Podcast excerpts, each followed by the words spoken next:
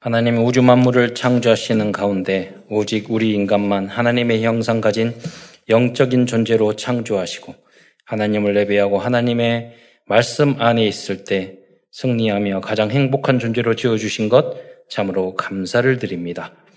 인간이 어리석어서 불신앙하고 사단에게 속아 죄를 짓고 이 땅에 떨어져서 오만 가지 고통을 당하다가 지옥에 갈 수밖에 없었는데 예수 그리스도를 통해서 모든 문제 해결해 주시고 하나님의 자녀의 신분과 권세 회복해야 할 뿐만 아니라 이삼칠 나라 증인으로 쓰임받을 수 있는 축복 주신 것 참으로 감사를 드립니다.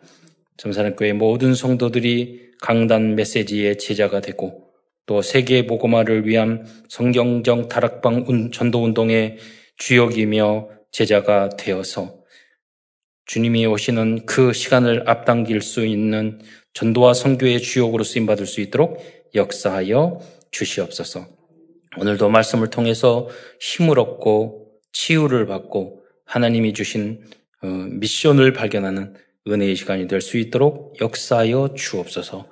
그리스도이신 예수님의 이름으로 감사하며 기도드리옵나이다. 아멘. 오늘은 종교개혁주일이면서 또 개혁총회 주일입니다. 어, 종교개혁주의라는 것은 이제 주로 루터가 종교개혁을 했지만은요, 개혁주의, 우리가 개혁교단이다. 자, 대한예수교 장로의 개혁, 그러지 않습니까? 개혁이라는 것은 저도 이제 뭐 프랑스 말로는 깔뱅이라고도 하고, 뭐 독일어나 영어로 뭐 칼빈이라고 하는데, 칼빈주의를 주로 이렇게 이야기를 하는 것입니다. 그러면 개혁주의 장로교의 신학은 어떤 거냐? 어디로 개혁할 거냐? 그것은 어, 성경으로 돌아가자는 거예요. 성경 중심주의. 그러니까 그래서 영어로는 개혁을, 종교 개혁을 리포메이션이라고 그래요. 그러니까 원래로 돌아가는 거예요. 원래가 뭐죠? 초대교회. 많은 성도들이 착각하기를 천주교가 기독교보다 앞섰다고 생각해요. 형님이라고. 절대 그렇지 않습니다. 초대교회 오백 년 동안은 우리가 믿는 이 모습 그대로 개혁교회였어요. 어, 우리 원은. 그 후로 이제, 어, 조직이 생기면서 교황 조직이 생기고 그러면서, 어, 천년이라는 세월을 또 뭐, 그래서 이제 암흑시기라고도 이야기 하잖아요. 종교 암흑시대. 마녀 사냥도 하고 온갖 정, 정, 어, 권력과 정치가 이제 야합하고 성경을 벗어나니까 사단이 역사에서 그런 어, 어, 그 시대를 보냈죠. 그래서 그 역사를 보고 있었던 지금 유럽 사람들은 그것 때문에 교회와 모든 걸 떠나게 되는 거예요. 그래서 우리는 끊임없이 종교 개혁을 하지 않으면, 말씀으로 돌아가지 않으면 또다시 에, 율법주의로, 또다시 어, 카톨릭과 같은 어, 그, 그, 구교로 돌아갈 수밖에 어, 없는 것입니다. 그래서 우리 교단도 마찬가지예요. 우리 교단. 어, 천구백, 뭐, 일제시대, 복음이 들어와서 일제시대, 그 어려운 시대는요, 오직 예수, 목숨을 걸고 예수를 믿었어요. 오직 예수, 당연한 거였어요. 육이오 때도 오직 예수가 당연한 것이었어요. 그런데 칠십 년, 육십 년대, 칠십 년대부터 경제가 부흥하고 발전하고 하면서 팔십 년대 이렇게 가면서 교회와 성도들이요, 오직 예수가 아니라 거기다 플러스를 했어요. 축복. 왜 그러느냐면, 과거에는 너무 어렵게 사니까 교회 안에서 기도하는 게 이 나라 민족이 가난을, 문제를 해결해 주세요. 그래서 응답을 받은 거예요. 그래서 우리가 부자가 돼버린 거예요. 근데 이제 됐는데도 계속 그 습관을 못 얻고, 그래서 여러분, 부동산 투기하고, 그래서 예수 믿는 사람들이 에, 그 욕심쟁이가 돼버린 거예요.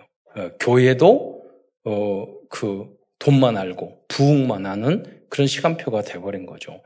에, 그래서 여러분 한국에서 가장 어, 부동산 투기를 열심히 하는 데가 어디냐면 강남이에요. 근데 대한민국에서 기독교인 비율이 가장 많은 데가 어딘 줄 아세요? 에, 인구상 서울이에요.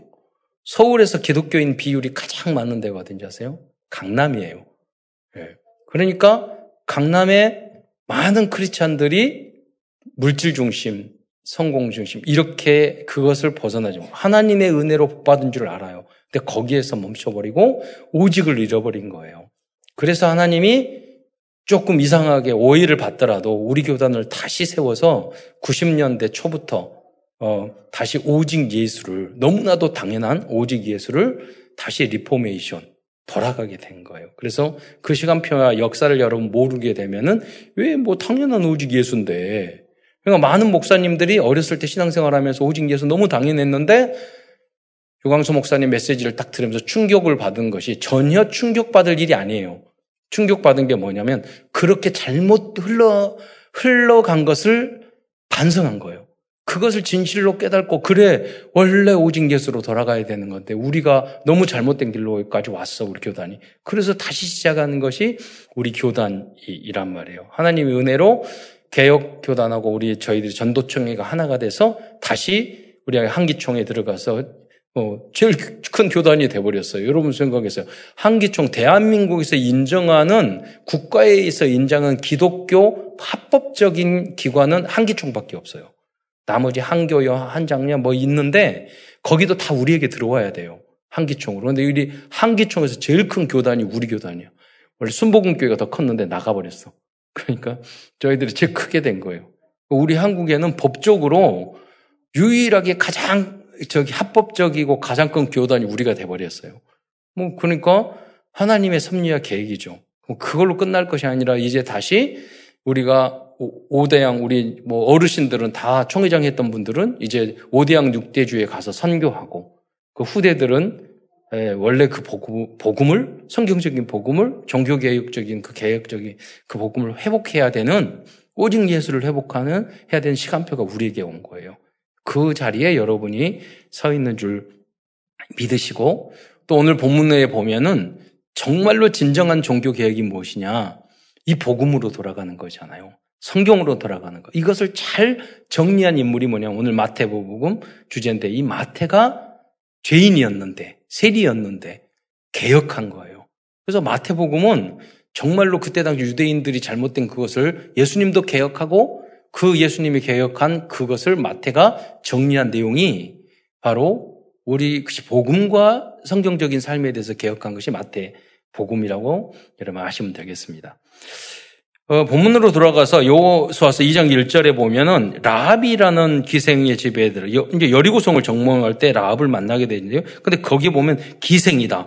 그러니까 이 기생이라는 원어가 자나인데요. 그 뜻을 보면은 간음하다, 매춘하다, 창녀이다라는 의미가 있어요. 어, 그, 제가 구십 년대 초반에 일본에 오사카에 갔는데요. 제 사촌 여동생이 교회를 다녔거든요. 거기 한 교회가 있는데 예배 끝나고 이렇게 식사를 하면서 저에게 그 말은 한 백 명, 백오십 명 정도 모이는 그런 상가의 이제 그런 교회였어요. 근데 한국 교회에서 지원을 해가지고 개척을 하고, 목사님은 한국 분이셨고 대부분이 한국 분이었어요. 근데 저희 사촌 여동생이 그래, 그러더니 오빠, 저기 성가대 안전 저 언니들 절반 이상이 술집 다녀. 그렇게 이야기하는 거예요. 그래서 깜짝 놀라서, 그때만 해도 그래? 그게 가능한 거야? 그랬더니 과거에 좀 어려웠던 분들이 다 일본 가서 돈 벌기 위해서 그런 거잖아요. 예. 그래서 앞으로 성가대, 우리 참사랑교회 앞으로 기생성가대 만들더라도 여러분이 복음으로, 완전 복음으로 받아들이시기 바랍니다. 이 기생성가대는 좀 그렇고, 라합성가대? 지금 현장의 우리의 모습이 다 그래요. 겉으로 안 그런 척할 뿐이지 우리의 모습이 더럽고 음란하고 우리 모습이 그렇잖아요. 예, 그래서 예수님 말씀하시는 거예요. 더럽고 예, 죄 많은, 오직 이 죄인을, 의인은 한 사람도 없다고 그랬잖아요. 모든 사람이 죄를 범하였으며. 그래서 예수님은 내가 의인을 부르러 온 것이 아니라 마태에게 말한 거예요. 죄인을 부르러 왔다고. 예. 기생성가대 하자고 그러니까 아멘 하는 사람이 아무도 없네. 그게 저 그래서 그래요. 지금 생각해 보면 그래, 완전 복음이 정말 필요해. 이런 생각을 하게 됐어요. 어, 라합은 죄인이지만 온 가족을 구원할 뿐 아니라 그리스도의 증인이 되었습니다. 여호수아서 이 장 이십일 절에 보면 붉은 줄을 창문에 매라고 기록되어 있는데 이 붉은 줄은 그리스도를 상징합니다. 근데 뭐 라합이 뭐 그리스도를 얼마 알고 그랬겠어요. 근데 뭐냐, 하나님의 은혜란 말이에요. 하필이면 어디서 붉은 줄을 사놓은 게 있었어. 그러니까 하다 보니까 내렸잖아요.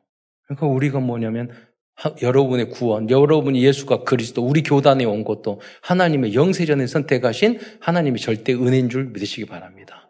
예.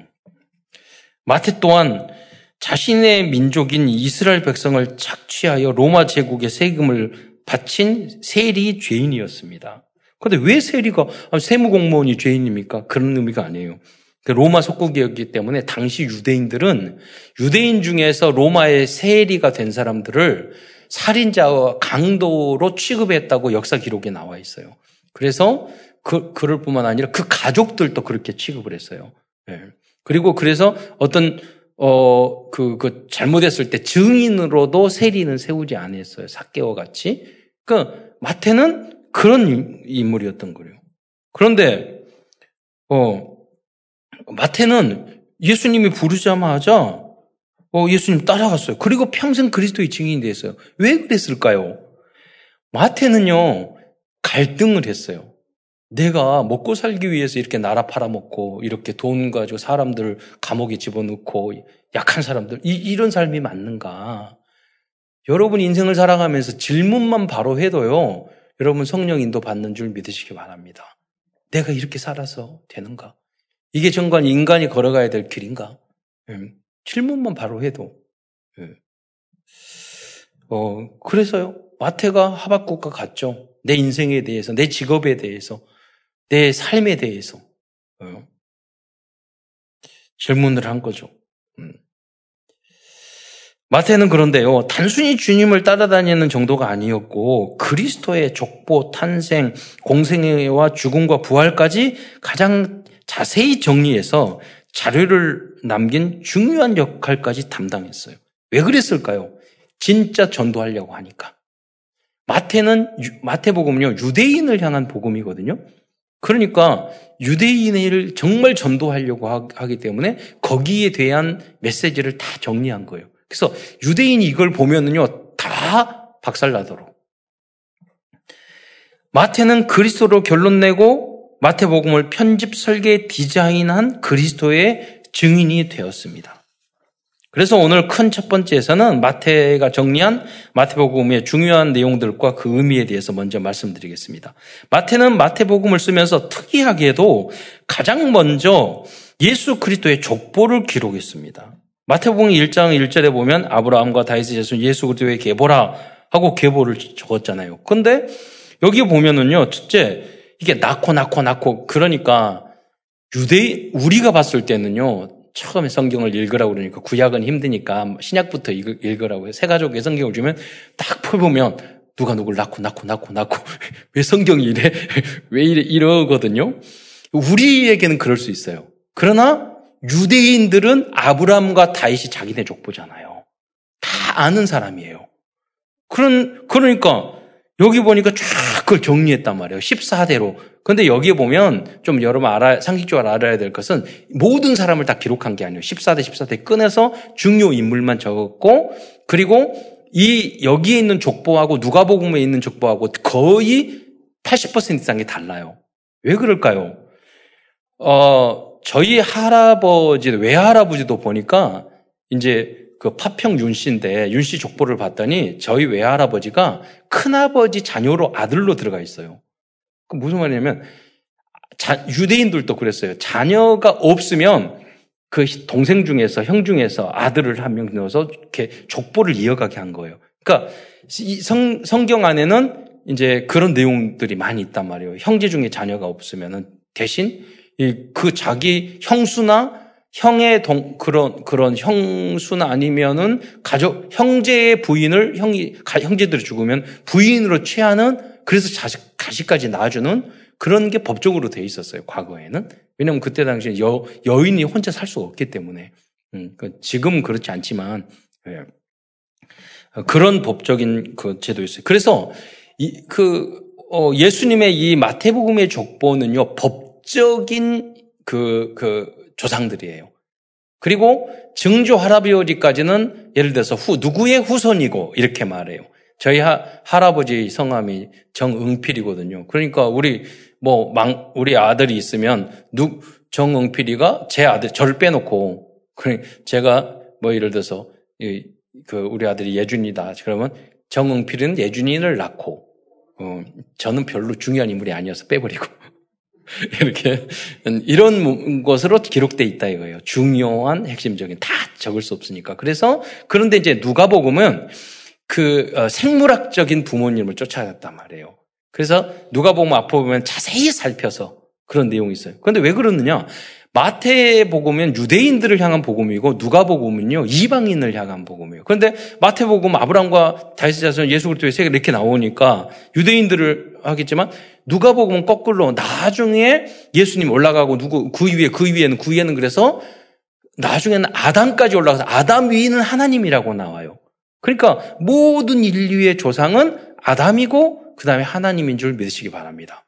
그럼 만약에 진화론을 믿는다면 그분들은 족보 위에다 누구를 써야 되냐면 원숭이를 써야 돼요.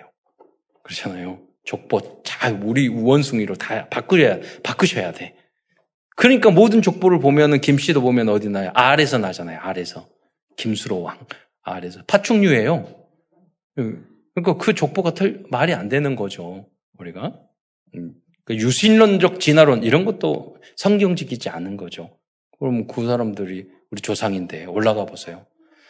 그리고 이제 지금은 족보를 그렇게 중요하게 생각하지 않았지만은 그때 당시에는 족보가 굉장히 중요했어요.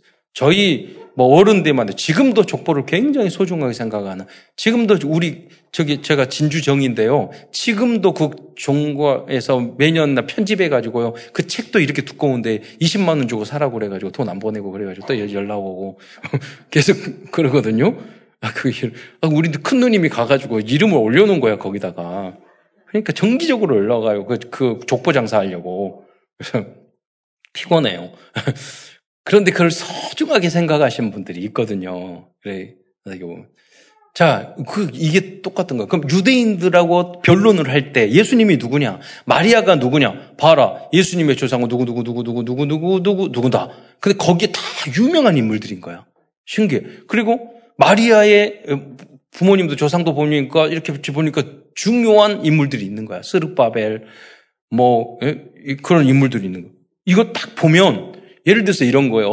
어떤 제가 장로님 한 분 만났더니 그분의 조상이 저기 저기 자기가 세종대왕의 몇 대손이라고 말씀하시더라고. 갑자기 기가 죽더라고요. 그러면 쭉 올라갔는데 예를 들자면 이 씨니까. 우리의 조, 우리의 그 조상은 이, 그, 그 이성계고 아니야 이성계가 아니야 아니 저기 이순신 장군이 우리 조상이 몇 대고 그 위에 올라가서 또 세종대왕하고 관계 있는지 모르겠지만 또 세종대왕하고 예를 들자면 그 다음에 이승열성계고 쭉 올라가면 누구고 이렇게 말을 하면 갑자기 우리가 기, 기가 죽잖아요. 그러니까 족보 가져와봐. 그런 거예요. 너희들이 너희들이 예수 그리스도와 마리아의 족보는 이건데 너희들이 여보다 나은 족보 있으면 가져와봐. 마태가 그 말을 하는 거예요.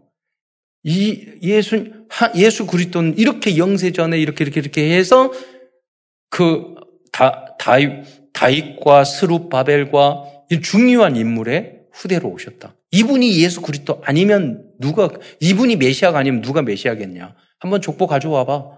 이런 말이에요, 마태가. 어, 이렇게 마태복음을 시작한 이유는. 전자에도 말씀드렸던 것처럼 유대인들에게 예수 그리스도는 아브라함과 다윗의 계보를 통해 오신 참된 왕이요 그리스도요 메시아라는 증거를 보여준 거예요. 그래서 여러분이 부탁되고 믿, 믿는 거 좋지만은 그런 신앙은 언제든지 무너져요. 그래서 여러분이 아는 것 같지만 굉장히 제가 어떤 질문을 할 때 보면 정말로 모르는구나.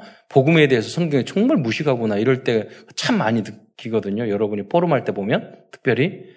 아, 정말로 다시 많이 배워야 되겠구나. 너무너무 모르는 거예요. 그러니까 겸손하게 여러분이 말씀을 다시 배우셔야 돼요. 그래서 잘 배우잖아요. 그러면은 뿌리가 깊이 내려져요. 어떤 상황에도. 그리고 여러분 전도를 위해서는 증인이에요. 이게 전도책이에요. 마태복음이 이걸 정리하는 것도 유대인들을 전도하기 위해서 이 정리를 한 거예요. 그러니까 여러분도 구원받았으면 이제 여러분의 현장에 맞게끔 전도하는 책으로 여러분이 편집, 설계, 디자인 하시기를 축원드립니다. 이제까지 배웠던 말씀을. 내가 모르겠으면 아는 척하지 마시고 다시 겸손하게 배, 배우시고 여기서 특이한 점은 요세부 조상도 다윗이고 예수, 예수, 예수님의 어머니 마리아의 조상도 다윗이라는 거예요. 쭉 올라가면 같다는 이런 거. 마태복음에 나온 족보는 요세부 족보고 누가복음의 삼 장 이십삼 절로 삼십팔 장에 나오는 족보는 전혀 족보가 달라요. 그러니까 이제 두 가지 이론이 있어요. 그건 그래서 우리가 막 싸우고 그러면 안 되는데 다 여러 가지 조금씩 일리가 있어요. 이거는 마리아의 족보다 누가복음은 그렇게 말하기도 하고 예수 그리스도의 뭐냐면 생물학적인 사람을 찾아서 그 조상을 찾아서 적은 거다 이렇게 이야기도 합니다. 그래서 두 가지를 다 신학자들이 싸우니까 여러분은 그 신학자들한테 싸우라고 놔두고 여러분은 이래도 좋고 저래도 좋고 하시면 됩니다. 아, 예. 그래서 뭐 우리가 신학생들 신학교도 필요하고 연구도 논문도 필요한 거죠. 그러나 뭐 예수가 그리스도라는 것 그 마리아가 예비된 사람이라는 것 그, 그, 그것이 우리는 강조를요 그리스도만 하면 돼요. 이를 통해서 음. 뭐 그 부수적인 것에 너무 지나치게 예, 강, 비본질적인 게 강조하게 되면은 여러분 이제 신앙에 예, 도움이 안 됩니다. 어, 그런데 요셉과 마리아의 족보를 거슬러 올라가다 보면 성경에서 중요한 인물들이 인물들이 한 조상으로 겹치기도 하고 그런 인물이 나오죠. 그게 아브라함, 다윗, 스룹바벨, 아모스, 나훔 이런 인물입니다. 이런 족보는 예수님께서 그리스도의 힘을 유대인들이 부인할 수 없는 절대적인 증거가 되었던 것입니다. 그러나 아까 말씀한 것, 드린 것처럼 누가복음 삼 장의 족보는 뭐 막 생물학적인 요셉의 조상이라고도 말을 하고 마리아의 족보라고도 이야기를 합니다. 그러나 어느 것이었던 우리에게는 은혜로운 결론인 것 같아요. 일 장 십팔 절부터 이 장 이십삼 절까지는 예수 그리스도의 탄생부터 나사렛에 살던 예수님의 어린 시절의 내용입니다. 마태는 이 부분에서 예수님은 성경의 예언대로 유대 땅 베들레헴에 탄생하셨지만 헤롯과 유대인들은 예수님 을 그리스도로 받아들이지 않았고 오히려 죽이려고 하였던 걸 알려주고 무슨 말이냐면 여러분 베들레헴의 베들레헴이 누구의 고향이에요? 다윗의 고향이에요. 어, 떡집이잖아요. 근데 봐봐 성경에서 미가서 오 장 이 절에 유대 땅 베들레헴아 그 거기 나온다고 그랬죠. 그러니까 계속해서 유대인에게 증거를 보여주는 거예요. 다윗은 성경에 나왔잖아 유대 땅 베들레헴에. 그런데 그 이 그리스도가 예수님이 유대 땅 베들레헴에 태어났잖아. 그 다음에 또 보면은 어린 시절에 나사렛에서 산다고 그랬어요. 마태복음 이 장 이십삼 절과 구약에도 보면 나사렛 사람이라 칭하리라. 그런데 낳기는 거기 나고 자라기는 마리아와 요셉의 고향이 나사렛이에요. 그러니까 호조가로 가다가 거기서 호조가로 가다가 거기서 베들레헴에 나왔잖아요. 그러니까 두 가지가 다 맞아 떨어지잖아. 야 그리스도 메시아 중에서 어? 가, 가다가 베들레헴에서 태어난 원래 나사렛 출신인데 부모님 출신인데 가다가 베들레헴에 태어난 그런 선지자나 조사 그런 사람이 있으면 말해봐 증거를 내봐 그, 그 말이에요. 마태가 그 이야기를 유대인들 지도자들에게 하고 있는 거예요. 그들은 이것을 받아들이지 않고 오히려 이 예수님을 죽이려고 했죠. 그러니까 여러분이 바른 말을 했을 때 그것을 받아들이는 게 굉장히 중요합니다. 내 자존심 때, 때문에 아무것도 아니에요. 나를 망하게 하는 거예요. 그 이야기할 때 언약을 붙잡고 회개하고 받아들이고 이게 중요하다니까요. 인정만 해도. 성경을 쭉 읽으면 성경으로 돌아가야 되잖아요. 성경에서 여러분 맞지 않는, 여러분하고 안 맞는 부분이 있으면 읽으면서 줄만 그어둬요. 여러 성경에 나왔죠. 마태복음에 보면 내 눈 속에 있는 어, 티를 보고 다른 사람의 아니, 내 다른 사람이 있는 티를 보지 말고 내 눈 속에 있는 들보를 보라고 그랬잖아요. 다른 사람을 비판하지 말라고 그랬잖아요. 여러분, 그럼 그 말씀에 나를 비판을 많이 하는 사람은 줄을 그어 보세요. 우리들이 다 그러잖아요. 예. 내 눈 속에 어떻게 우리가 다른 사람을 비판할 수, 용서받고 우리는 죄인인데 다른 사람의 나는 안에 정말 들보 같은 잘못이 있는데 다른 사람을 비판할 수 있어요. 이 복음이 마음속에 딱 줄을 긋으면 들어간 사람들은요. 그런 행동을 하더라도 했더라도 회개가 돼요. 아 그래 내가 그런 수준이 아닌데 예. 회개가 돼요. 그래서 여러분이 기준 수준 표준이 말씀으로 돌아가야 되는 거예요. 하나님 말씀. 네, 원래 나, 나의 체질이나 그게 아니라 디, 나의 디엔에이가 아니라 디엔에이가 아니라. 그래서 희망이 없는 사람 내가 그랬잖아요. 원래 나는 그래. 그런 사람은 절대 발전이 없고 희망이 없고 주변에 있는 사람은 너무 스트레스 주는 사람들이에요. 인정만 해도 성경을 읽으면서 이대로 되게 해주세요. 줄만 그어도 여러분, 여러분 뭐, 무엇을 먹을까 마실까 걱정하지 마라고 그러잖아요. 성경에. 예. 들이핀 백합화를 봐라. 새를 봐라. 하나님이 다 먹이시는데. 예. 무엇을 먹을까 입을까. 그 고민하는 건 성경하고 안 맞잖아요.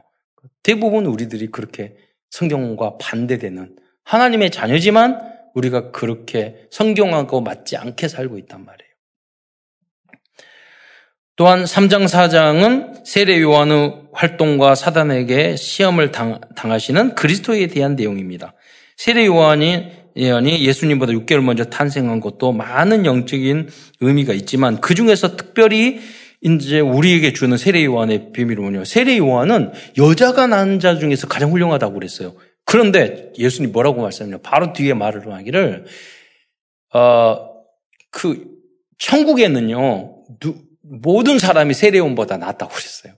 왜 그럽니까? 세례 요한도 예수님이 선지자입니까? 제자들 보내서 물어봤다니까요. 우리가 다른 사람을 기다리게 했습니까? 그, 그 사람의 신앙도 약간 헷갈렸던 거예요.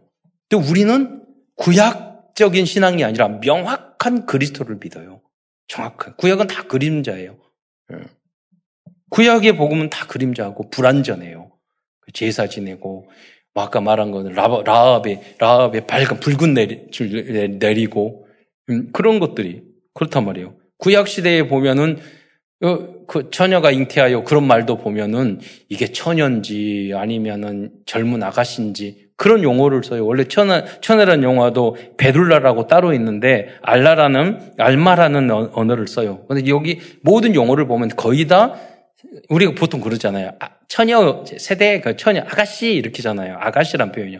그럼 아가씨는 벌써 결혼 안 한 사람 아가씨라고 말을 하잖아요. 그래서 앞뒤를 보면 다 처녀를 말을 해요. 구약의 이야기도. 그러나 신약시대에 오면은 여자가, 처녀가 잉태해요. 동정녀 말이에요. 나는 남자를 알지도 못했다. 명확하게 말을 하잖아요. 그러니까 구약만 가지고도 막 해석하면 그런 논란이 있을 수 있어요. 그런데 앞뒤 문맥을 보세요. 나는 약혼했지만 남자를 알지 못한 사람이라고 말을 하잖아요. 그래서 이제 그런 부분도 신약에는 명확하게 된 거예요. 그래서 신 저기 인천 이만이나 이제 문선명이 자기가 저기 그리스도라고 말을 하면 애비 없어요? 그래서 혼자 태어났어요. 엄마 혼자 태어났어요. 물어봐야 돼요. 예, 안 그러면은 일단은 그리스도 아니야. 어, 아빠가 있으면. 예. 그리고 예수님도 인간들처럼 사탄의 유혹을 받으셨지만 그것을 말씀으로 이기셨습니다. 그래서 강단 메시지가 중요합니다. 예수님도 사탄을 말씀으로 이기셨기 때문입니다. 우리의 기준, 수준, 표준이 말씀이 될 때 사탄의 나라와 세상 나라를 하나님의 나라로 만들 수 있습니다. 여러분이 사탄아 물러가라! 그럼 물러가시는 게 아니에요. 귀신아 나가라. 그래서 마태복음 십이 장에도 나오잖아요. 귀신을 쫓아냈는데 비어있으니까 자기보다 더 악한 일곱 귀신을 데려오잖아요. 말씀이 없으니까, 복음이 없으니까. 그러니까 정확한 하나님의 말씀을 탁 붙잡고 항상 기뻐하라. 성경에 보면 항상 기뻐하라고 그랬어. 그럼 마귀가 벌벌 떨고 나가요. 원수도 사랑하라고 그랬어. 그러면은 벌벌 떨고 나가요. 그런데 마귀한테 사탄아 물러가라, 나가라. 그러면은 나중에는 친구들 더, 더 데려와. 말씀이 없는데 예수님이 그리스도고 아닌데. 그것을 이야기하는 거예요. 그리고 예수님은 사십 일 금식을 통해서 사십 일 집중의 중요성을 알려주고 있습니다. 중요한 때에 여러분은 집중을 할, 할 필요가 있어요. 여러분 아무 때나 사십 일 금식하고 아무 때나 집중하고 그럴 필요는 없어요. 강, 신앙생활도 강약이 있으니까. 그러나 여러분 깊은 호흡 세 번만 해도 여러분 살인도 면해요. 여러분이 큰 실수를 면한다니까요. 어떤 문제가 있고 스트레스 있으면 여러분이 아, 예수는 그리스도, 주님 함께 해주세요, 힘을 주세요, 깊이 힘을 주면서 한 세 번만 해도. 그런데 여러분이 하루에 정시로 세 번만 하고 여러분이 어느 중요한 때 집중으로 내가 성경을 아, 읽, 읽고 사십 일 집중을 하고 그러면 대육사 일어난다니까요. 하나님 분명히 이렇게 한다고 하셨잖아요. 하박국이 큰 소리 치잖아요. 자기가 답을 얻고 하나님이고 준다고 했잖아. 이 수년 내 부응케 해 주십시오. 그, 그것만 계속 부르짖죠. 사십 일 동안. 예. 하나님 응답 주신다니까요. 말씀을 붙잡고. 예, 여러분이 하나님의 자녀고. 예. 그 집중을 하시기를 축원드립니다. 그냥 우리는 세계 헌당하고 세계를 살려야 돼요. 이삼칠 나라를 살려야 돼요. 여러분이 응답과 복을, 그것 때문에 여러분은 복을 받아야 돼요. 음. 그래서 우리나라를 그것 때문에 하나님은, 예, 참 신기하잖아요. 여러분, 이렇게 코로나인데 무역 수출을 많이 하고 하는 거 보면 하나님 계획이 있다니까요. 이제 음. 그걸 하나님이 좀 여러 가지로 부족한 부분도 우리 한국에 많이 있죠. 하나님은 그런 부분도 기다려라. 다 채워줄 거예요. 모든 복지적인 면이나 교육적인 면이나 모든 면 하나님이 채워주실 거예요. 사 장 십팔 절로 이십이 절에는 제자들을 부르시는 장면을 기록하고 있습니다. 어부 출신이던 그들에게 예수님은 마태복음 사 장 십구 절에 말씀하시되 나를 따라오너라 내가 너희를 사람 낳는 어부가 되게 하리라 라고 말씀하셨어요. 그런데 신기하게도 그들, 그들은 그물을 버리고 따랐습니다. 어. 이렇게 제자는 현장에 예비되어 있습니다. 즉시 따라오는 자가 제자입니다. 그리고 끝까지 따라오는 자가 제자입니다. 이 제자들이 다 순교했잖아요. 이 비밀을 알고. 어, 그, 그래서 여러분 현장에 가서 여러분 기도하셔야 돼요. 하나님 라합처럼, 그리고 마태처럼, 그리고 여기에 어부했던 예수님의 제자들처럼 그냥 말하면, 복음 전하면 바로 영접하고 신앙생활 쫙 온 그 제자와의 만남을 나에게 주시옵소서. 또한 오 장부터 칠 장 이십구 절까지는 산상설교를 하고 있는 내용입니다. 상상, 산상설교를 산상보훈이라고, 보훈이라고도 하고 산상수훈이라고도 합니다. 그 내용, 어, 내용, 내용들을 말씀하신 첫 번째 이유는 유대인들의 잘못을, 율, 그 잘못된 율법적인 신앙을 박살내기 위한 거예요. 이게 무슨 말입니까? 그들은 이 산상보훈에 있는 말씀, 원수를 사랑하라, 너 빛이 되라, 뭐라, 이런 말씀을 절대 실천할 수 없는 영적 상태를 가지고 있어요. 그들은. 그러니까 이 말씀을 읽어보면 자기들의 그 양심이 너무 찔리는 거예요. 그들은 겉, 겉적, 겉칠에 형식적인 종교만 가지고 있었어요. 그런데 예수님은 말하는 거예요. 그들의 진정한 복음, 신앙생활은 이것이다. 그 이야기 들으니까 너 안식일도 그렇고 신앙생활도 그렇고 기도할 때 너희들은 외식하는 자리 손 들고 사람들 보기 위해서 그렇게 기도하지 말고 골방에 가서 기도하라고 그랬어요. 그런데 서기관과 바리새인들은요 형식적으로 다른 사람한테 보이려고 아 주야 하는 이런 식으로 했거든요. 종, 종교로. 여러분 물론 뭐 그 그 다른 사람에게 이렇게 보이기로 하는 것도 우리에게 성장이 중에서 필요해요.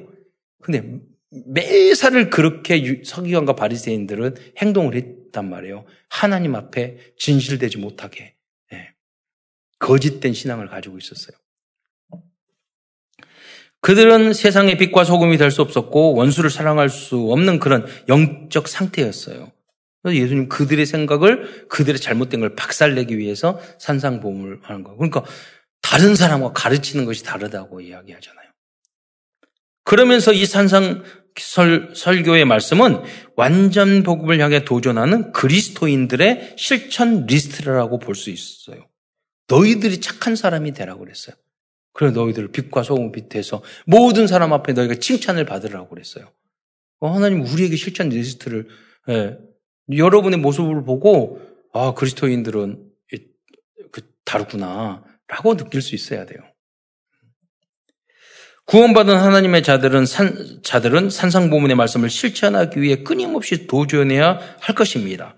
그것이 서밋으로 가는 여정입니다. 우리는 구원만 겨우 받은 초급, 중급에서 신앙에서 고급, 초특급의 신앙으로 성장해야 됩니다. 가끔 성도들에게, 우리 집사님에게 물어보는 거예요. 구원의 확신 있으세요?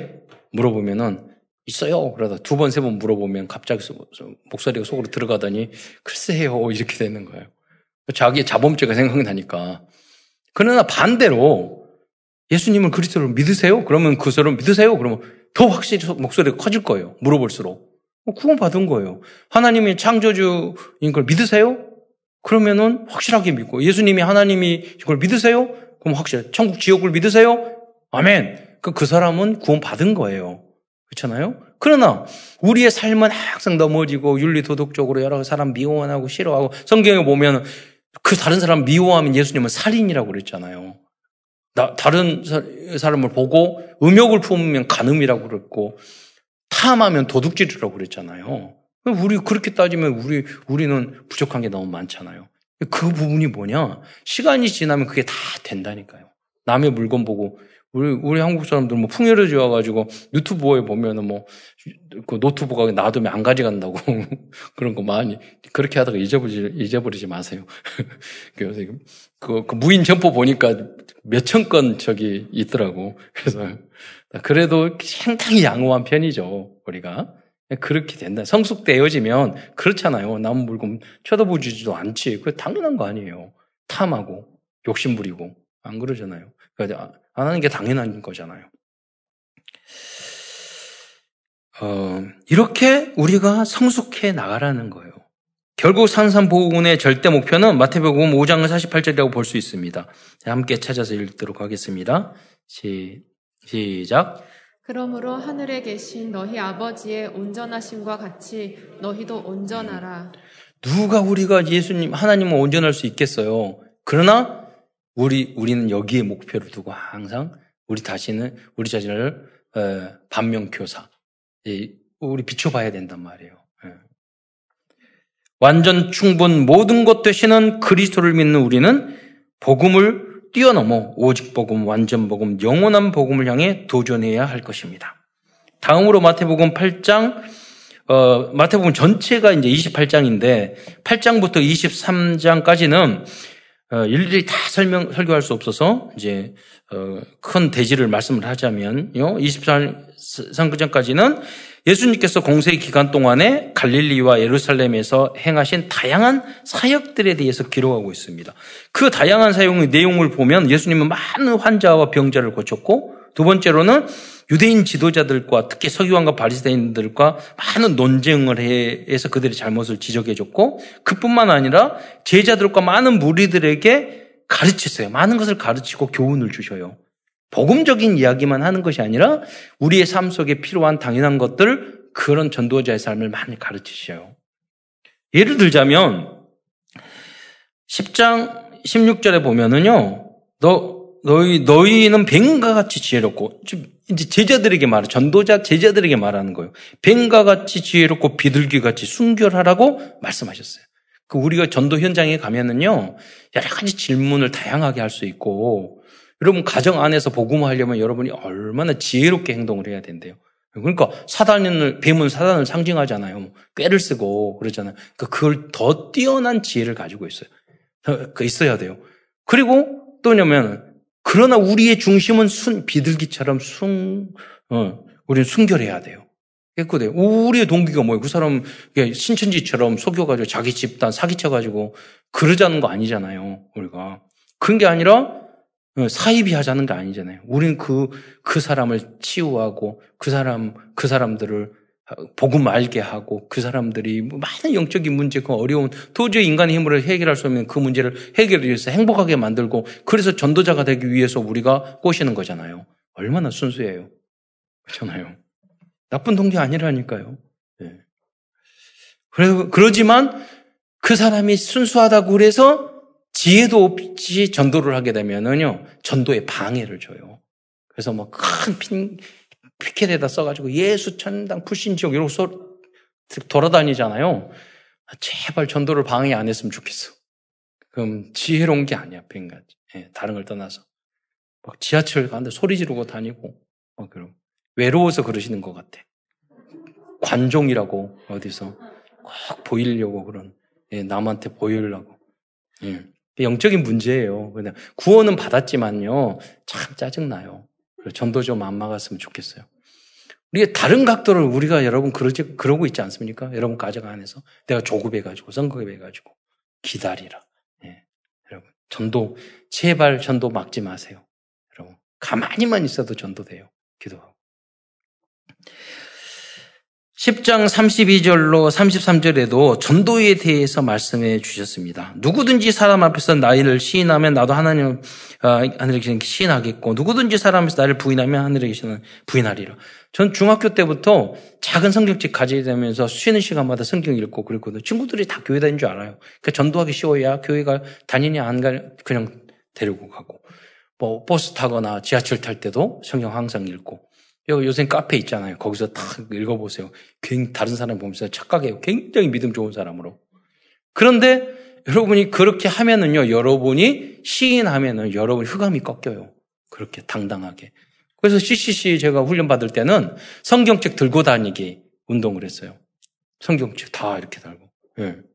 근데 뭐, 뭐냐. 왜 그러느냐. 당당하게 무슨 창피할 일이에요. 교회 다니는 게. 그, 부끄럽게 생각하는 사람이 있다니까요. 어떤 분들은 부끄러우니까 신문지로 싸가지고 교회 와가지고 신문지 버리고, 예, 그런 사람들이 있어요. 여러분, 여러분 예수 믿는 거, 여러분 그럼 여러분이 그런 모습을 보면 하나님도 여러분을 창피하게 생각하면 안 되잖아요. 당당하게 최고로 복받은 분인 줄 믿으시기 바랍니다. 세상 것과 비교 안 되는 거예요. 그래서 그 비밀을 말씀 속에서 발견해야지. 그제는 발견 못하고 그냥 아, 종교 겨우 교회에 다니고. 그 정도로 신앙생활을 하면 안 되잖아요, 여러분. 십팔 장 일 절로 오 절에서는 천국, 천국에는 아이와 같이 순진하고 겸손한 자가 큰 자라고 말씀해 주셨습니다. 이 내용은 세상적인 겸손, 영적인 겸손을 동시에 말해요. 그리스도인은 겸손해야 돼요. 그 왜 이 이야기를 했냐면, 제자, 제자들이 천국, 예수님이 천국에 올라가면 오른팔에, 예, 왕이 되면 오른, 오른쪽에, 왼쪽에 이렇게 엄마까지 동원해서 이야기했단 말이에요. 그러니까 예수님이 그 훈련을 받고도 서로 높은 자리에 앉으려고. 그러니까 마지막으로 무릎을 꿇고 저기 그 수건을 동이고 제자들의 발을 닦아줘야 했잖아요. 그러니까 우리가 이제 목사, 제가 총회에서도 일을 하고 노회에서 일을 하려 보면은요, 목사님들이 다 교만해가지고 대접만 받아가지고요, 섬길지를 모르는 그런 습관이 있어요. 그래서 제가 농담 삼아, 증담 삼아 그랬어요. 야, 맞아. 그래, 목사님께서, 아니, 목사님, 예수님께서 마지막으로 우리 너의 목사들이 하도 그렇게 교만할 줄 아니까, 성질 줄 모르니까, 마지막으로 보여주시는 게 발, 서로 발 닦는 거라고. 예, 마지막으로. 그, 우리 잘못하면 그럴 수 있다니까요. 더 복음을 알고, 더 복음, 목회자가 될수록 섬기는 자세를 항상 교만하게 성도들에게 명령조로 이야기하고, 그러면 안 된다니까요. 반말 팍팍 하고. 그러면 안 돼요. 더 섬기는 자세로. 예. 그래, 그러면 더 존경받을 수 있는 거잖아요. 예. 반말이 심하지 않는 미국에서는 그냥 이름 부르더라고요. 그냥 대통령한테도. 거기서는 그렇게 하고, 하시고, 문화에, 우리 한국에서는 그렇잖아요. 이야기를 아, 여러분 하시라니까 어디를 가든지 섬겨보세요. 꼭 목사님들 이런 게 말이 아니라 여러분도 마찬가지로 그 가정 안에서 부모님 앞에서나 어디 형 친구 앞에서나 어디 가서 다 좋아해요, 여러분. 현장, 현장이 흑암이 꺾여요. 조금만 섬기면. 음. 그래서 이번에 교육자 수련회 갔는데도요, 목사들이 다 운전하면서 다니고, 아, 이거 버스, 이거 버스 대지라는데 이백오십만 원 든다는데. 그러니까 삼 일 동안 운전하면서 다니면 수련회가 아니라 노, 노동이야. 그래서 내가, 나 이게, 그, 임세, 우리도 헌신하니까, 임선 우리보다 열 배 크니까 열 배 헌신해야죠. 장, 그 장로님, 거기, 그, 그 재정 장로님한테 이야기했어요. 우리 이거 하면 열 배 해야지. 목사님들이 운전하고 다니고 이러면 되겠냐고, 버스에 대해서 쫙 다니고, 일 년에 한두 번 만나, 그래야지 대화를 하고 사모님이 누군지도 알고, 그럴 거 아니냐고. 그러니까 이, 이번에 조금 더 높여가지고 보내, 공문서 막 보내고. 그러잖아요. 네. 아, 그렇게도 한다니까요. 우리가 그런 자세를 가졌기 때문에 여러분 서로 섬기고, 네. 그리고 서로의 입장을 이해하고, 그게 겸손한 마음이고 당연한 모습 아니에요. 그리스도인들의. 십팔 장 십오 절로 십칠 절에 보면 교회 안에서 지켜야 할 질서에 대해서 말씀해 주셨습니다. 네, 내 형제들아, 이게 중요한 거예요. 죄를 범하거든 너희 형제가 교회 안에서 범하거든 가서 너와 그 사람과만 상대하고 하여 권고하라. 만일 들으면 내가 형제를 얻을 것이요. 교회를요, 무법함대로 하면 안 돼요. 교회 안에서 이상한 행동을 하면요, 여러분이 가서 그러면 안 된다고 말을 해야 돼요. 예, 딱 이야기를 해줘야 돼요. 예. 만일 듣지 않거든 한두 사람이 데려가서, 데리고 가서 두세 증인으로 말마다 확정하라. 그건 무슨 말이야?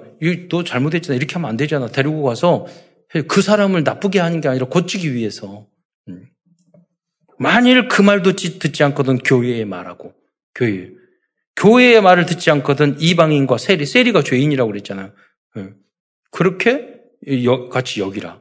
성경에는 분명히 법과 질서가 있어요. 사랑이라고 그래서 아무나 받아들이고 그러면 안 돼요. 교회 안에서 이상한 행동을 한 사람은 반드시 조심하고 여러분이 그 훈계하고 예, 경고하고 해야 돼요, 여러분. 그래야지 다른 순수한 성도들이 피해를 입지 않아요. 그 이야기를, 이 역할을 권사님들이 해줘야 되고 중간 사역자들이 해주셔야 되는 거예요. 장로님들이 그 역할을 해주시고, 그래서 어린 양들을 잘 보호하고 케어받을 수 있도록.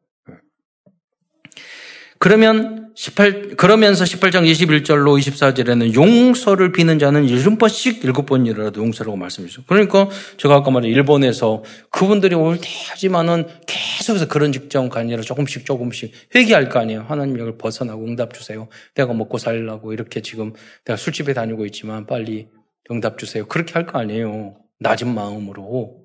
그, 그 사람들을 어떻게 손가락질 할 수 있어요, 우리가. 그렇잖아요. 그러나, 에이, 괜찮아. 이거하고는 다르잖아요. 이래도 돼.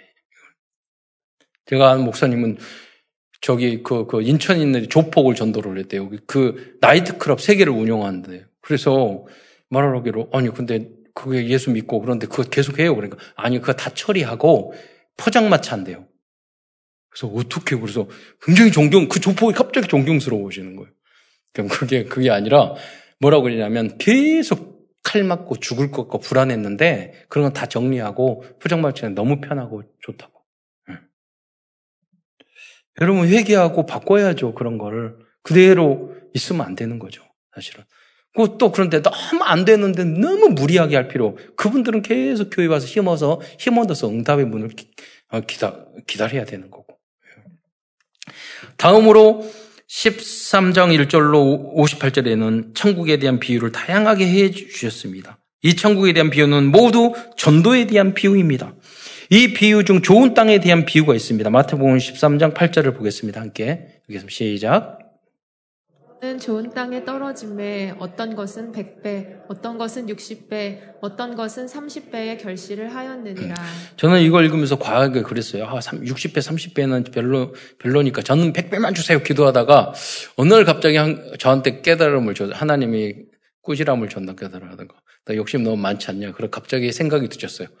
아, 우리 우리 교회가 두 배만 두 배만 부흥하면 내 수입이 두 배만 많아지면 다 모든 문제 해결되잖아. 그러잖아요. 두 배도 엄청 크더라고. 그래서 갑자기 회개하면서 하나님 두 배만 주세요. 삼십 배만 주세요. 육십 배, 백 배는 원치 않을 테니까 삼십 배만. 여러분, 여러분 모두 다 좋은 땅에 대해서 백 배의 축복을 받으시기 바랍니다. 여러분과 우리 후대, 우리 교회가 그런 응답을 받아야지만이 세계복음 할 수 있어요. 여러분 직접 안 해도 돼요. 여러분 기도만 해서 아니 우리 성도들이 다른 분이 응답 받으면 안 되나요? 그렇잖아요. 한 명만 나와도 돼요. 우리들도 강단 말씀, 말, 말씀이 뿌리 내려 열매 맺는 좋은 땅이 되어야 하겠습니다. 그리고 좋은 땅과 같은 마음을 가진 만남을 주시라고 기도하시기 바랍니다. 이러한 만남을 가질 때 전도는 쉽고 삼천 제자의 응답을 받을 수 있습니다. 또 이십사 장과 다음은 이십오 장은 감람산에서 말세 때 일어날 일들에 대한 예언의 말씀을 주셨습니다.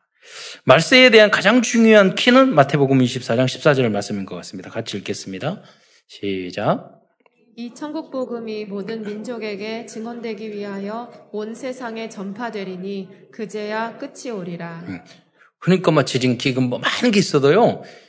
땅 끝까지 복음 증거 돼야지. 이제 말세가 온다고 예수님이 재림한다는 말이거든요. 그러니까 기준을 거기에 두, 둬야 돼요.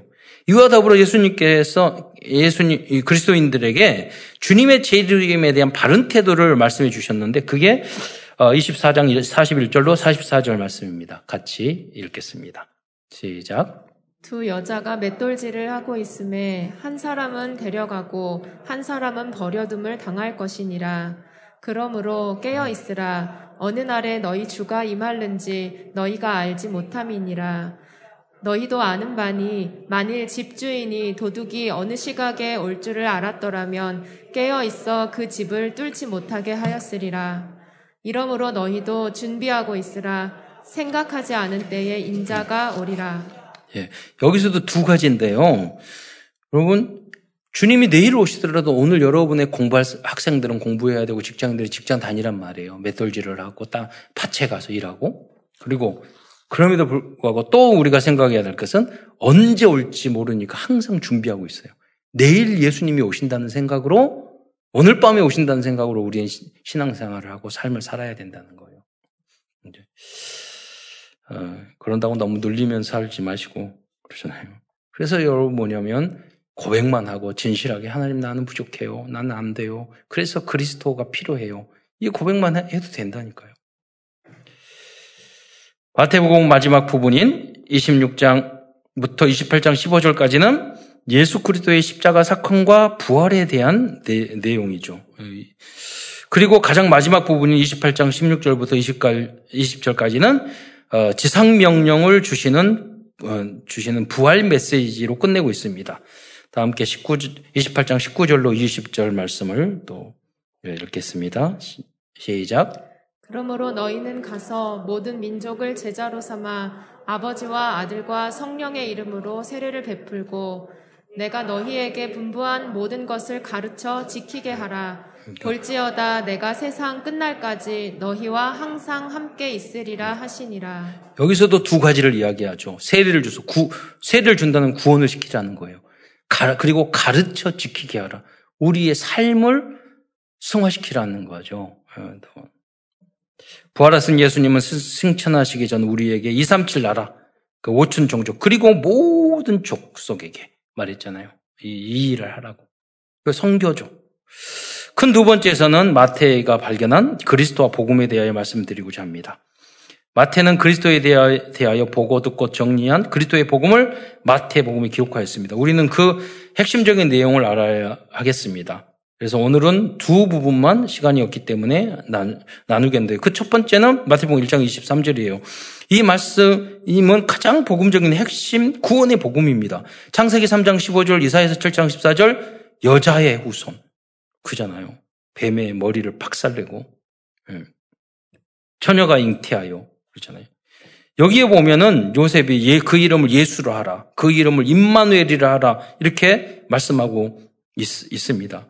그런데 여기서 임마누엘이라는 의미는 하나님이 우리와 함께 하신다는 뜻입니다. 우리들이 예수를 그리스도로 영접하는 순간 성령님께서는 우리 안에 들어오시고 영원토록 우리와 함께 하시는 줄 믿으시기 바랍니다. 이것이 바로 구원이고 복음입니다. 다음으로 마태복음 십육 장 십삼 절로 이십 절 말씀은 예수님께서 제자들에게 자신이 누구신지 명확하게 각인시켜 주시는 장면입니다. 이게 우리 교단의 주제 본문과 같은 거잖아요. 그리스도께서 어떤 분이신지 정확히 알고 믿을 때 우리는 구원받을 수 있, 있습니다. 빌 빌립보 가이사라 지방에서 예수님은 제자들에게 묻습니다. 사람들이 나를 누구라 하느냐? 이때 제자들이 대답하기를 더러는 세례 요한, 더러는 엘리야, 어떤 이는 예레미야, 선지자 중에 하나라고 대답을 했습니다. 사람들은 예수님을 이와 같이 잘못 알고 있던 것입니다. 그들은 예수님을 세례, 세례 요한같이 종교적인 개혁주의자나 정치인들의 잘못을 꾸짖는 민족의 리더로 어, 생각하였습니다. 잘못된 거죠. 더러는 엘리야라고 생각하였습니다. 엘리야는 신비주의의 대명사라 볼 수 있습니다. 기도하니 하늘에서 불도 내리고 삼 년 반 동안 비가 그치기도 하고 다시 내리기도 하고 죽은 자라불름을 살리기도 하고 그러잖아요. 요한계시록에는 이 신비주의 능력을 믿으면 안 되는 거니까 적그리스도가 우상을 만들어 놓고 말하게 만들었어요. 그럼 여러분 그걸 보고 깜짝 놀라서 야 그래 저 그리스도 모양이다 이렇게 생각. 신비주의자들은 그렇게 홀딱 넘어간다는 거예요. 예. 그래서 정확한 우리는 말씀 기준이 돼야죠. 예. 더러는 예레미야라고 생각하였습니다. 예레미야를 유대인들은 눈물이 많은 박해주의자나 민주, 민족주의자라고 생각해서 우리 나라를 사랑하고 박해주의자, 어려운 사람 돕는 그 마음을 가져야 돼요. 그러나 예레미야는요, 이런 사람이 아니었어요. 그리스도를 기다리는 사람이었는 줄 믿으시기 바랍니다. 겉모습만 그렇게 보고 착각했던 거예요. 그건 다 엘리야도 마찬가지고 세례 요한도 마찬가지예요. 그리스도를 기다렸던 사람들이에요. 또, 또는 선지자 중에 하나라고 한다고 제자들은 말했습니다. 지금도 이슬람교나 여러 이단들에서는 예수님을 여러 선지자 중에 한 사람이라고 가르치고 있습니다. 최근 한국교회에서도 그리스도를 잘못 이해하고 있는 사람들이 많습니다. 이때 예수님께서는 시몬 베드로에게 너는 나를 누구라 하느냐고 직접 질문하였습니다. 오늘 예수님이 여러분에게 질문하는 거예요. 너희는 나를 누구로 생각하느냐? 그래, 겨우 구원받고 예, 교회 한번 겨우 왔다 갔다 하고 누구 만나면 전도도 증 예수님을 증 전도도 못하고 예, 그러나 어떤 문제 생기면 예수님 도와주세요 그렇게 말하는 그 정도 수준? 우리가 그렇게 그 정도 수준으로 생각할 때가 많잖아요. 너희는 나를 누구라 하느냐? 우리는 나는 베드로 말하는 거 전 주님을 위해서 죽을 수도 있습니다. 예. 제 인생에서 가장 중요한 존재가 그리스도입니다. 내가 사는 이유도 그리스도입니다. 이렇게 고백할 수 있어야 되잖아요. 이 대답을 들은 예수, 예수님께서는 십육 장 십칠 절 십구 절에 말씀을 하셨습니다. 어, 첫째 십육 절을 보면 내가 복이 있도다 그랬어요. 이를 내게 알게 하는 하는 이는 육신이 아니요 하늘에 계신 내 아버지라. 그러니까 우리가 그리스도를 그리스도로 알게 된, 되는 것은 주님의 은혜인 줄 믿으시기 바랍니다. 너는 베드로라. 십팔 절에 보면 육십육 장 베드로라. 내가 이 반석 위에 내 교회를 세우리니. 여러분 로마 그 교황청 일대 교황이 누군지 아세요? 베드로예요. 베드로가 천국에서 진짜 그 짜증 날 거예요. 나는 교황 하려고 안 했는데 너희들이 왜 나를 세워가지고. 여기에 뭐냐면 여기 성경 때문에 그렇게 교황으로 만들었는데 그래서 성경은 너무 정확해요. 여기 이 반석 위에는 여성 명사예요. 페트라, 페트라라는 큰 바위를 말하고 베드로는 작은 바위를 말해요. 그러니까 무슨 말이냐면 그 베드로, 피터, 베드로 위에 세우는 게 아니라 베드로의 고백 위에 교회를 세우겠다는 뜻이에요. 그러니까 천주교회가 천주교에서 이걸 자기 마음대로 악용한 거죠. 음부의 권세가 이기지 못하리라. 그래야지만 사탄을 이길 수 있어요. 이 고백이 위에 세워야지.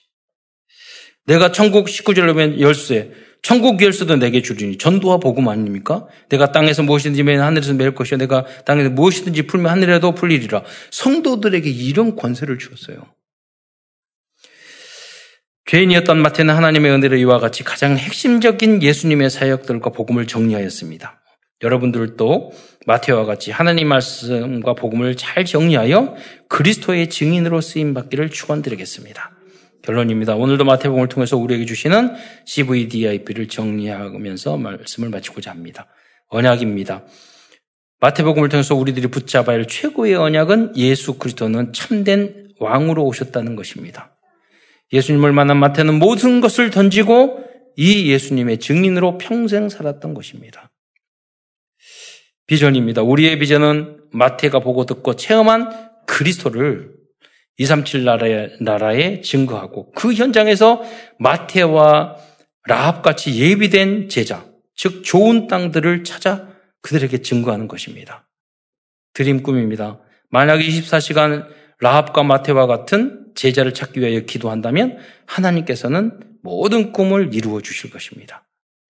이미지입니다. 우리는 하나님의 형상을 가진 하나님의 자녀입니다. 그래서 우리들이 창세기 일 장 이십칠 절 하나님의 형상과 이 장 칠 절 생기를 회복하기 위하여 조금만 여러분 집중, 집중해서 기도한다면 호흡을 통해서 하시라고 그러잖아요. 굉장히 유익한 것 같아요. 예.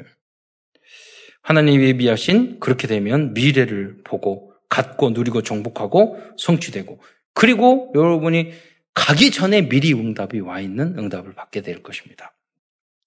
프랙티스 연습 실천입니다. 이번 주는 마태처럼 내가 체험한 그리스도를 그리스도 그리스도와 복음을 정리해 보시고 절대 분하, 불가능한 것 같은 사람들에게 이 복음을 정, 증거해 보시기 바랍니다. 안 믿음 말고요. 그러나 우리는 정확한 복음과 하나님 말씀을 정리는 해야 돼요. 말씀 마태복음 보니까 이렇게 그리스도는 이렇게 이야기했더라. 이렇게 설명을 해 줄 수는 있어야 되잖아요. 그게 바로 지교회고 다락방이에요. 예수 생명 예수 영역 안에서 참사랑 아레투시와 삼천 제자 이백삼십칠을 위한 천만 제자를 세우는 개인과 가문이 되시기를 축원드리겠습니다. 기도하겠습니다. 사랑해 주님 참으로 감사합니다. 오늘도 어, 여러 가지 팬데믹으로 어려운 그런 상황이지만 하나님을 사랑하고 주님의 예배를 사모하고 또 하나님이 우리에게 주신 그 구원의 은혜에 감사하여 성전에 나와 예배를 드렸습니다. 주님께서 영광받아 홀로 영광받아 주시고 정말 우리들과 우리 가문과 후대가 하나님이 원하시는 그 소중한 전도와 선교의 사역에 쓰임받을 수 있도록 세상을 치유하며 우리 후대들을 모든 분야의 서밋으로 만드는 그 사역의 주역으로 쓰임받을 수 있도록 역사하여 주옵소서. 그리스도이신 예수님의 이름으로 감사하며 기도드리옵나이다.